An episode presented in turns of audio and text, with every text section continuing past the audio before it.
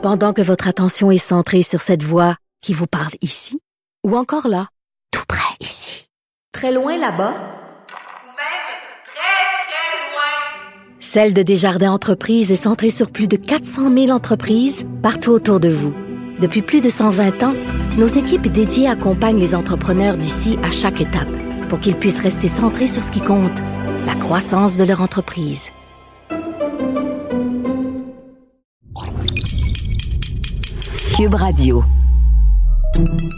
Salut, c'est Charles Tran avec l'équipe dans 5 minutes. On s'intéresse aux sciences, à l'histoire et à l'actualité. Aujourd'hui, on parle de biodiversité et de culture. Si je vous disais que vous aviez plus en commun avec l'écureuil dans votre cours que vous ne le pensiez, Imaginez si respirer le même air, boire la même eau, se nourrir des mêmes fruits, ça nous rapprochait même génétiquement des écureuils ou de la faune autour de chez nous. Aujourd'hui, notre mode de vie nous a franchement séparés de la nature, mais il y a mille ans, c'était pas encore le cas. Une équipe de scientifiques issus des Premières Nations en Colombie-Britannique a publié une étude étonnante qui montre à quel point le mode de vie des humains peut être lié à celui des animaux. Ils ont étudié la génétique de différentes nations de la côte ouest canadienne et l'ont comparé avec celle des grizzlies qui vivent sur les mêmes territoires que ces peuples. Et leurs trouvailles euh, ont surpris beaucoup de monde, sauf peut-être les anciens euh, de ces communautés qui savent très bien qu'ils ont beaucoup plus en commun avec leurs ours que ce qu'on a pu en penser. Alors Félix Penneau s'est intéressé à cette étude aux frontières de la biologie et de la culture. Il y a des milliers d'années, avant que notre mode de vie nous éloigne assez drastiquement de la nature, les humains vivaient dans une symbiose beaucoup plus importante avec leur environnement.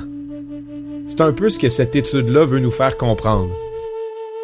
Il y a cinq Premières Nations, dont les territoires se côtoyaient le long de la côte ouest du Canada jusqu'au sud de l'Alaska, qui, eux, justement, sont un bon exemple d'une vie plus en symbiose avec la nature. On avait les Haitchawk, les Uwikino, les Nuralk, les Kitasu Halhal et la nation Gitgat. Les chercheurs ont découvert, avec l'aide de communautés locales de ces Premières Nations-là qui sont toujours présentes sur le territoire, que quand on superpose le territoire d'une de ces nations-là, qui ont tous des langues différentes, sur l'une des trois espèces différentes d'ours grizzly qui se trouvent dans la région, eh bien, on remarque que le territoire des Premières Nations ainsi que les zones d'habitation de chacune de ces espèces de grizzlies-là concordent. Ils se superposent. Ça s'explique par plusieurs facteurs selon les chercheurs. Premièrement, les zones où habitent ces grizzlies-là et où habitaient chacune des Premières Nations ont l'avantage d'être séparées assez clairement par des formes de barrières géographiques, notamment les montagnes. Dans ce coin-là, c'est le coin où se trouvent les montagnes rocheuses. C'est ce phénomène-là qui a donc réduit les rencontres entre des groupes différents de grizzlies qui ont fini par développer une génétique un petit peu différente des autres, mais aussi c'est ce qui a aidé à ce que des groupes linguistiques singuliers, différents, se forment de région en région chez les Premières Nations.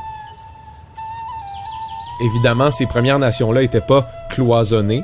On sait qu'elles avaient des rencontres, mais on estime aussi que la barrière du langage qui s'est créée entre elles a dû réduire leur rapport. C'est ce qui a aidé à les distinguer selon le territoire qu'elles partageaient avec les ours. L'étude élabore pas sur l'ensemble des raisons qui ont modifié la génétique des ours grizzly sur des milliers d'années, mais on peut estimer que c'est des petites variations climatiques ou des habitudes alimentaires qui peuvent être prises en compte dans la modification génétique des ours, leur rencontre avec certaines bactéries que d'autres n'auraient pas pu connaître non plus peut jouer dans la balance. L'étude montre donc à quel point la relation que les humains entretenaient avec la nature était symbiotique, puisqu'on retrouve la même distribution de certaines familles linguistiques, comme on retrouve la même distribution d'ours sur un territoire. Donc probablement que les humains s'inspiraient aussi du mode de vie des ours pour s'alimenter ou pour se déplacer, pour les chercheurs et les Premières Nations qui ont participé à l'étude, faut même reconnaître que cette occurrence-là est comme un symbole d'appartenance de certains groupes linguistiques au territoire par des traditions comme la chasse, la pêche, la cueillette. Il y a même certains anciens de ces Premières Nations-là qui se sont dit pas impressionnés par les résultats de la recherche, puisqu'ils considèrent depuis longtemps que leur mode de vie ancestral et celui des grizzlies est interreliée. Faut le dire, c'est une étude importante en biologie, non seulement parce que c'est une des premières qui est réalisée par des chercheurs autochtones en collaboration avec les Premières Nations au Canada, mais aussi parce qu'elle propose l'ouverture d'un champ de recherche qui est à peu près pas exploré. Je m'explique. On parle parfois de diversité biologique quand on défend l'environnement, mais ici, les chercheurs vont plus loin et proposent même que leur étude s'associe à la diversité bioculturelle, donc la biodiversité culturelle.